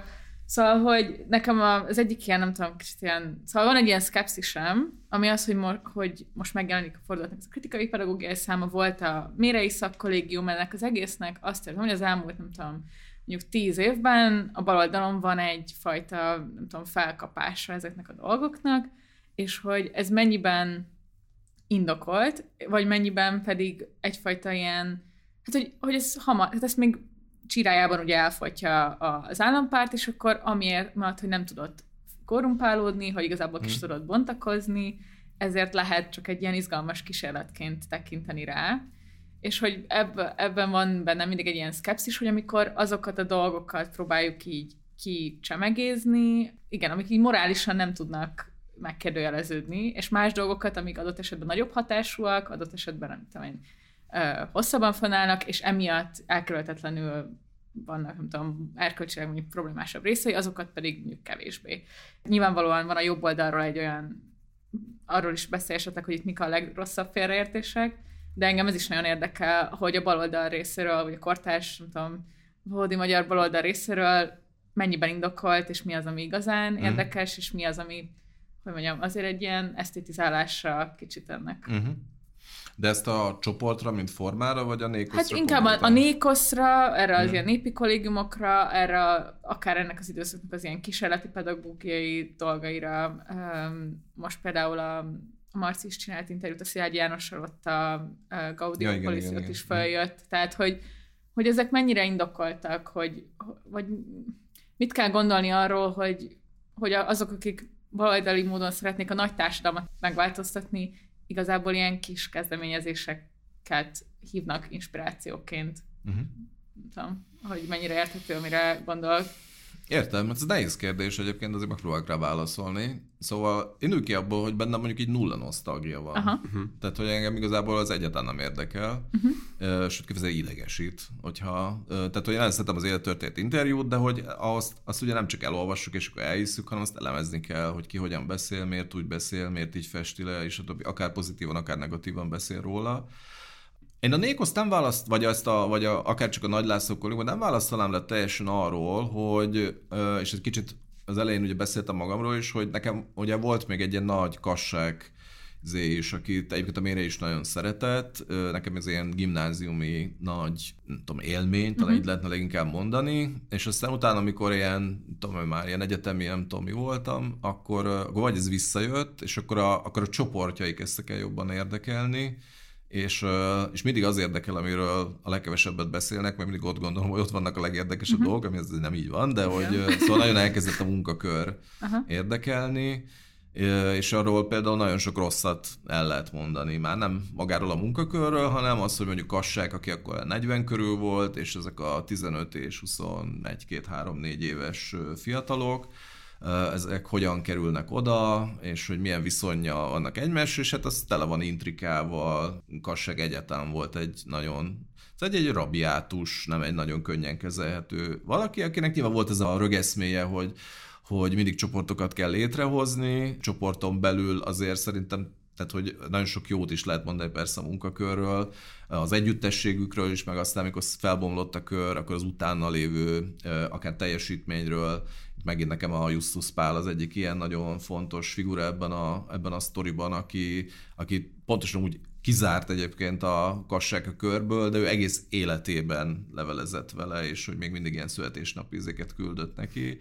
Tehát, hogy azért itt van egy ilyen, tehát ezt, magát ezt a pedagógiai helyzetet, ezt nagyon sokszor ilyen teljesen természetesnek vesszük, és hogy úgy nézzünk a pedagógusra, hogy mint ez egy ilyen teljesen semleges ember lenne, akinek az a feladat, hogy tökéletes legyen, vagy nem tökéletes, de hogy lehetőleg a, mm, tehát hogy ne legyen nagyon emberi, mert, vagy legyen emberi, de hogy nagyon pozitív értelemben legyen, és neki nem lehet rossz napja, és nem tudom. De hogy ez nem így működik, hanem pontosan ugyan, ugyanolyan kicsinyes tud lenni az ember, mindenki tud hülye lenni, mit tudom én, undok, és szóval ezek mind benne vannak ezekben a körökben. Ez már csak azért is lehet tudni, és azért akartam, hogy egy kicsit a Mérei Ferenc szakkollégiumról is beszéljünk, mert ez, a, ez az egész ilyen kassághatás, meg a Méreinek a, azért az tulajdonképpen azt hozta fel bennem, mint amit Nóri az előbb kérdeztél, hogy nehogy már egy ilyen nosztalgia legyen belőle, mert néha én is éreztem magamba, hogy ez most így már túl szép. Szóval ezt így nem hiszem el. Tehát nem hiszem el azt, amit hiszek. Vagy valami szóval egy ilyen belső szkepszis, és hogy ezt így ki kell próbálni, és majd meglátjuk. És akkor tulajdonképpen az volt benne, hogy hát tulajdonképpen ezek, amiket most elmondtam, ezek így fényesen visszaigazolódtak, hogy, hogy volt, amikor nagyon jól ment, és nagyon nagy szeretet, és nem tudom, és aztán egyik pillanatról a másikra, mit tudom én, én is hülye voltam, mások is hülyék voltak, aztán utána ezt helyrehoztuk, aztán lett nem tudom mi, kisebb-nagy összeveszések, aztán mindegy. Szóval nem akarom idealizálni tulajdonképpen uh-huh. ezt a helyzetet, és ezért mondom a Nékoszról is az, hogy nem tudjuk igazából megmondani, hogy ez jó volt vagy rossz. Mert hogy, hogy mit tudom, egy pedagógiai projekt 10-15 év után mutatja meg, hogy mennyit ér. Uh-huh.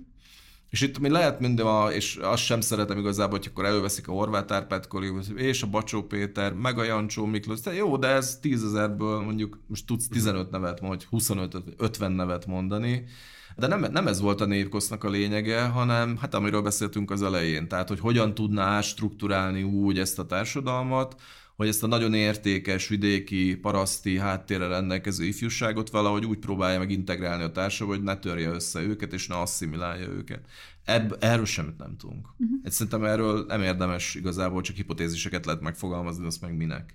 Tehát, hogy én igazából ilyen szempontból látom ennek a hátulütőit, meg amit mondtál, szerintem az is nagyon áll, hogy, hogy itt a, az, hogy az individualitásunknak a foka milyen, az nagyon sokat meghatároz benne, és szerintem 2021-et 1945-tel nehéz ilyen szempontból, hanem lehetetlen összehasonlítani, legalábbis nem nagyon érdemes. És, és ugye mindig azt szoktam mondani, hogy mindig a saját korából kell megérteni például egy ilyen közösséget is. Tehát például a saját szakkollégiumban sokszor láttam azt, hogy azokat az értékeket, amelyeket én összeegyeztethetetlennek tartottam a szakkollégiummal, azt úgy hozták be a kollégiumba, és próbáltam mondani, hogy nem biztos, hogy ez pont szerintem idevaló, de aztán utána leszavaztak, és akkor ugye ettől volt demokratikus, hogy, hogy leszavaztak, aztán mondtam, hogy szerintem ez nem lesz így jó, de nagyon sok esetben az én gondolkodásommal ellentétes dolgokat is megcsináltak. De ettől függetlenül ha lenne ilyen, vagy ehhez hasonló valamilyen kezdeményezés, akkor biztos, hogy támogatnám. Mégpedig azért, mert azért az a hipotézis, vagy az a hit él bennem, hogy ez egy hatékonyabb pedagógia a társadalom egyenlőtlenségek megváltoztatásához, aminél viszont sokkal fontosabb és égetőbb dolgot keveset látok a mai Magyarországon.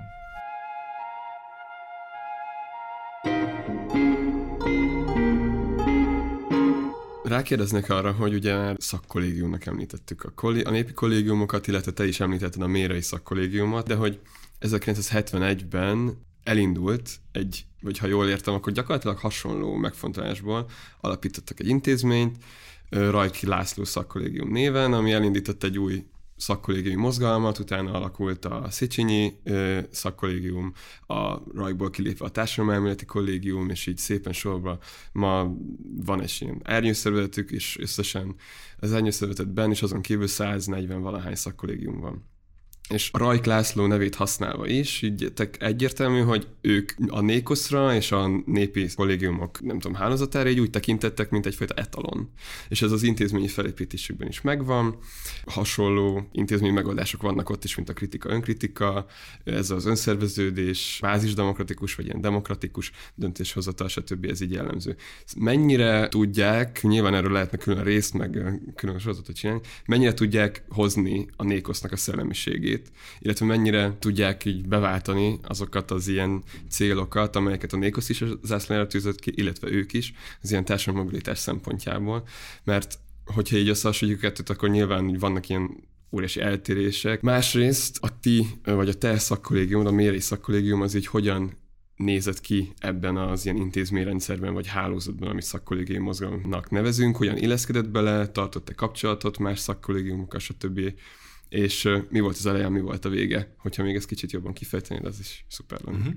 De hogy a, a mai szakkollégiumok mennyiben kapcsolódnak a, a népi kollégiumokhoz, Igen. vagy a RAJK a kezdete, kezdete? Hát úgy gondolom, hogy az többi szakkollégium részben a RAJK mintájára, igen, igen, RAJK igen, mintájára igen, alapult, szóval ah. nem nagyon választható el, és nyilván a nulladik pontja ennek a RAJK, az már más, hogy léteznek ma olyan szakkollégiumok, amik amúgy nem feltétlenül demokratikusan hoznak döntéseket, nem hozzák azt az intézményi felépítést mintaként, mint a rajkban van, stb. De hogy mégis az ilyen a szakkollégium első ilyen intézmény az maga a rajk.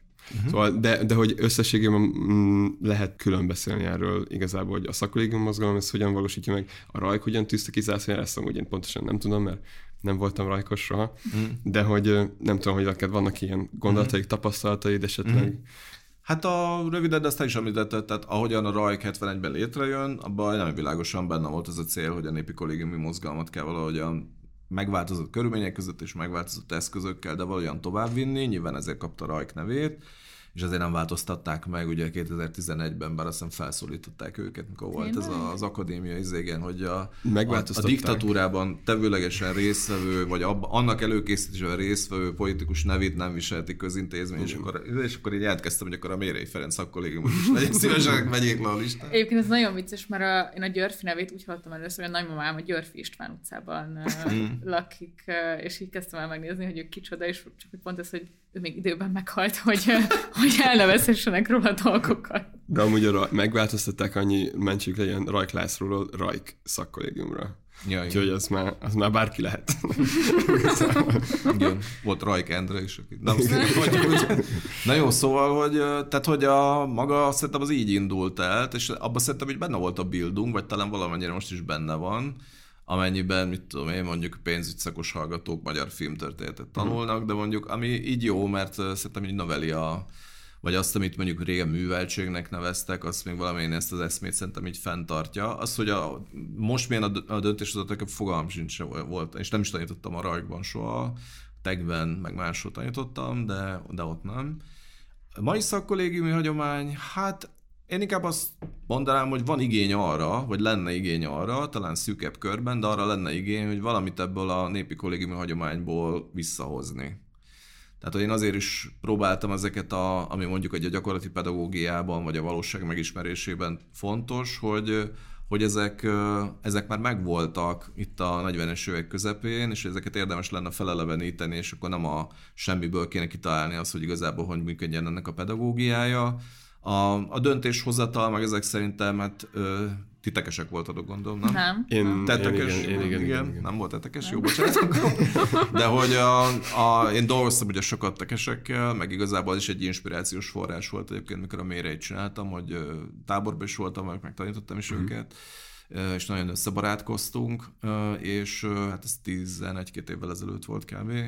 És hogy hogy ott is úgy láttam, hogy nagyon jól működik a döntéshozatal, hogy sokkal közlékenyebbek, vitaképesebbek azok a hallgatók, mondjuk egy másik, egy egyetemi közegben nézed meg, mint, ö, mint a sima mezei hallgató, aki ott remeg egyedül a itt olyan százfős évfolyamba, és nem nagyon ismer senkit, és alig várja, hogy kimenjen, és inkább a telefonját nézi, tehát az képest egészen más. Uh, tehát, hogy tényleg ez a fajta ilyen politikai szubjektum, ami ezekben a ezekben a szakkolikban létrejött, az szerintem nagyon különbözik. A, azt nem mondom, hogy csak itt jöhet létre, de úgy általában én azt láttam, hogy nagy különbség van. A, tehát amikor van egy, egy 50 fős beszélgetés valamiről, akkor azt látom, hogy akinek fenn van a keze, hogy szeretne hozzászólni, az majdnem mint szakkol is, mert hogy arra van egy kicsit trenírozva már, hogy hogy merjen megszólalni, tudja megformálni a mondatait, merje elmondani a véleményét, és a többi, és a többi. Ami az egyetemi képzésből, ami igen tömeges tömegképzés, nagyon sokszor hiányzik. És tehát ebből a szempontból szerintem valamit ez a pár, amit úgy szoktam nevezni, hogy baloldali szakkollégiumok, valamit visznek belőle tovább, és talán a Rajk is visz, mondom, ezt nem tudom megítélni, mert csak kívülről látom őket. A Ilyen társadalmi felelősségvállalásban ők egyébként azért így exponálják magukat, meg például pont legutóbb a Neumann díjat a Mária Matsukától kapta, aki egy, egy szocnám, vagy nem tudom, balos közgazdász, mm. szóval szerintem most egyre inkább egyébként náluk is én érzem. Bár azért nyilván a Rajk pont egy olyan szakkolléga, aminek a múltja ez kicsit ilyen, hát volt ilyen is olyan is. Azért a, igen. igen. a rendszerváltás korán a neoliberalizmus, meg Igen, amiket, igen, amit igen. most ilyen izé, ernyő fogalommal használva, a neoliberalizmusnak egyfajta ilyen fontos kiinduló intézménye volt a Marx Károly Ja. Közgazdaságtudományi Egyetemmel együtt. Szóval, hogy és ezt a vádat gyakran megkapja a mai napig baloldali közgazdászoktól is. De, de én is úgy látom, hogy van egyfajta társadalmi felelősségvállalás, nyilván nincs meg a, hogy mondjam, az ilyen rendszerkritikai él alapvetően szerintem benne a kurikulumban, de én is csak kívülről látok rá erre, és hát és hát azért is tettem fel, mert hogy ezt a kérdést alapvetően, mert hogy az a másik vád, ami különben a Partizánnak a nékoszos videójában is megfogalmazódik, hogy ezek a szakkollégiumok ma kevésbé a, azt tűzik ki célként, hogy megváltoztassák ezzel a hát a forradalmi pedagógiával gyakorlatilag magát a társadalmi szerkezetet, hanem csak egyfajta mobilizációs intézmények, amelyeken keresztül könnyebben be lehet jutni egy, nem tudom, zsírosabb állásba. Ugye a Rajk, Bibó tagságának a politikai utóbbi 30 évben tett ö, szerepvállalás az közismert, stb. Szóval, hogy, hogy, hogy kicsit átalakult a funkciója ezeknek. Az biztos, hát a, a társadalmi mobilitást az szerintem szóba se kerül jóformán, mert hogy, hogy már az érettségig sem jutnak el nagyon sokszor azoknak, akik igazából egyetemre kellene kerülniük, és ez ugye itt egy-két éven belül még ennél brutálisan sokkal rosszabb lesz, tehát ez látható már, hogy gyakorlatilag nem az, hogy nem az, hogy emancipatorikus oktatás, vagy felsőoktatásról, meg felzár, felzár nem szeretem ezt a szót, de minden esetre, hogy mindegy nevezük emancipatorikus oktatás, nem erről van szó, hanem arról van szó, hogy minél hatékonyabban kizárni mindazt, aki nem tudja kifizetni majd az egyetemi oktatást. Ezt nem tudja megváltoztatni a szakkollégium, mert hogy ott meg ugye benne van, hogy mégiscsak egyetemi polgárnak kell lenni az, hogy valaki felvételizhessen. Tehát ezt akkor lehetne esetleg megcsinálni, de hát azt én el sem tudom képzelni mondjuk a mai világban, hogy ezt középiskolai szinten elkezdeni szervezni, de hát ahhoz meg, mit tudom, vagy az önkormányzattal, szóval ez nagyon, nagyon bonyolult szerintem. Tehát azért mondom, hogy ez csak, vagy azért, mikor itt az előbb kérdezted, hogy mennyiben grassroot ez, hogy azért ezt uh-huh. hálózatként nem lehet már grassroot szinten működtetni, hanem a kezdet kezdeténél fontos az, hogy az az indítatás, amit kitalálunk, vagy ami ezt a forma, vagy az a döntéshozatali processzus, amit, amit mi szeretnénk megvalósítani, hogy az alakuljon ki a kezdet kezdetén, és aztán utána az infrastruktúra, és nem tudom, az úgyis egyébként erodálni fog ebből a hevületből, de hogy másképpen nem lehet, tehát muszáj sajnos intézményesedni.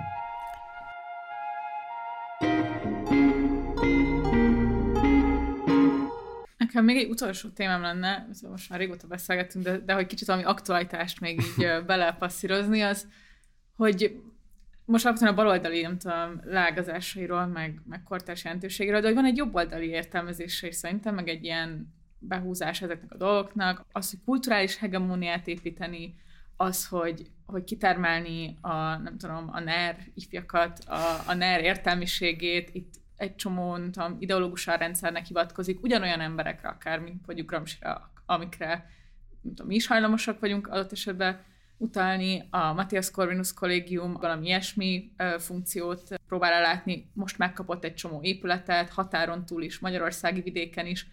Ezt hogy látod, hogy ez hogyan viszonyul? Mi az, ami bármennyien, nem tudom, autentikus kapcsolat ehhez van, vagy itt is, vagy, vagy itt pedig viszont tényleg megáll az, hogy, hogy itt alapvetően egy, egy nem tudom, rendszerkonform értelmiségnek a képzése van, vagy van egy olyan része, amit el kell ismernünk, hogy ez olyan méretekben zajlik, és olyan helyeken, hogy lehet, hogy lesz társadalmi mobilitási nem tudom, funkciója. Uh-huh.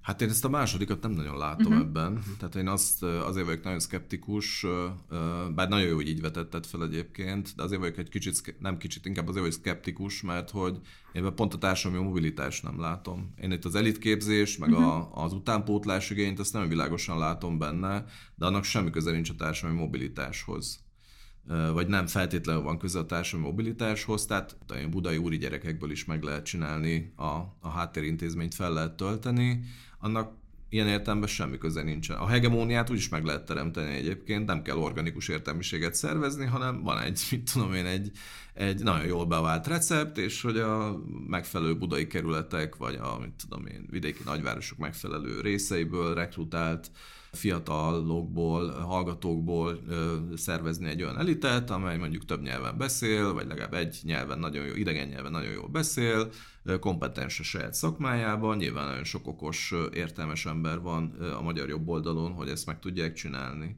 Nekem nem csak a politikai része miatt nem rokonszenves ez, hanem, hanem, a, hanem nekem a legfontosabb részemben tényleg a, uh-huh.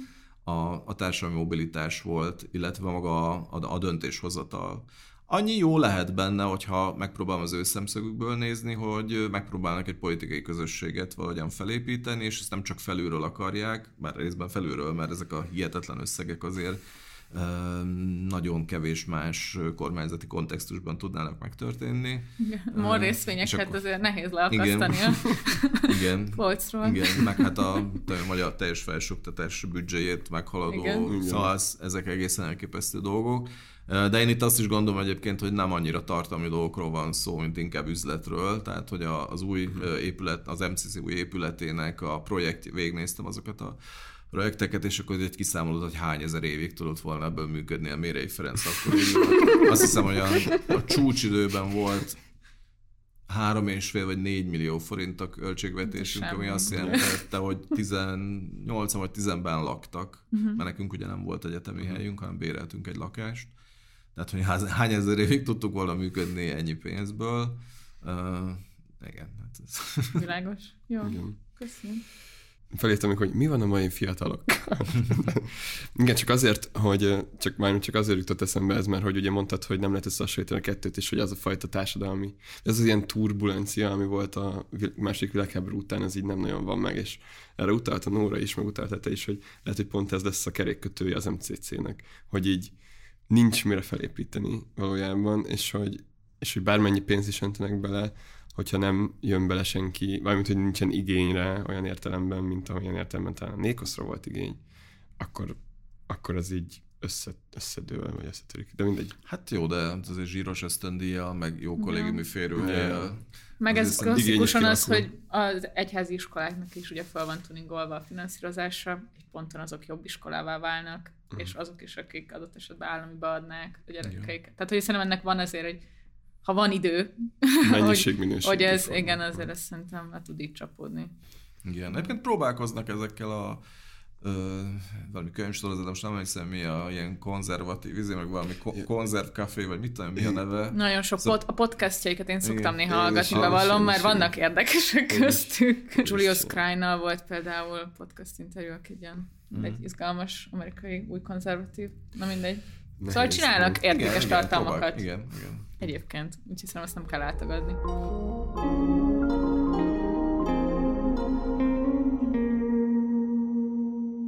Hát köszönjük szépen a beszélgetést. Nagyon kimerítő volt, és mindenkinek ajánljuk az egyéb munkáidat, meg ezt is, ezt a konkrét legfrissebbet a, a fordulatban. És össze megjelenik a mérei könyv. Igen? Aha. Na, hát akkor előre. Akkor nyáron tessék előrendelni. Amúgy én nagyon sokat tanultam ebből a részből most, meg a részvaló készülésből is. Úgyhogy nekem már, a, már most megértem. Igen. Belinkeljük a Partizánnak a videóját, a Nékoszról azt is, hogyha felkeltette az érdeklődést. Azt ez a téma. Is láttam. Na hát akkor Ezt neked is elküldjük. Jó, ez tizen, ez két, most lesz két éves. Egy, egy Partizán info volt. Aha. Mm-hmm. Igen. És hogyha tetszett ez az adás, akkor kérünk benneteket, hogy iratkozzatok fel a Partizán Podcast csatornájára, YouTube csatornájára. Az adás leírásában megtaláljátok Patreon felületéhez a linket, ahol be tudtok szállni a Partizán finanszírozói közösségébe. Ezt nagyon megköszönjük, ebből működnek a mi adásaink is, illetve az összes többi partizános műsor, illetve hogyha van bármilyen gondototok, amit megosztanátok velünk, küldenétek nekünk valamilyen tartalmat, ezeket mindig örömmel várjuk a belépési küszöbukat gmail.com címem. Szuper, sziasztok! Köszi, sziasztok!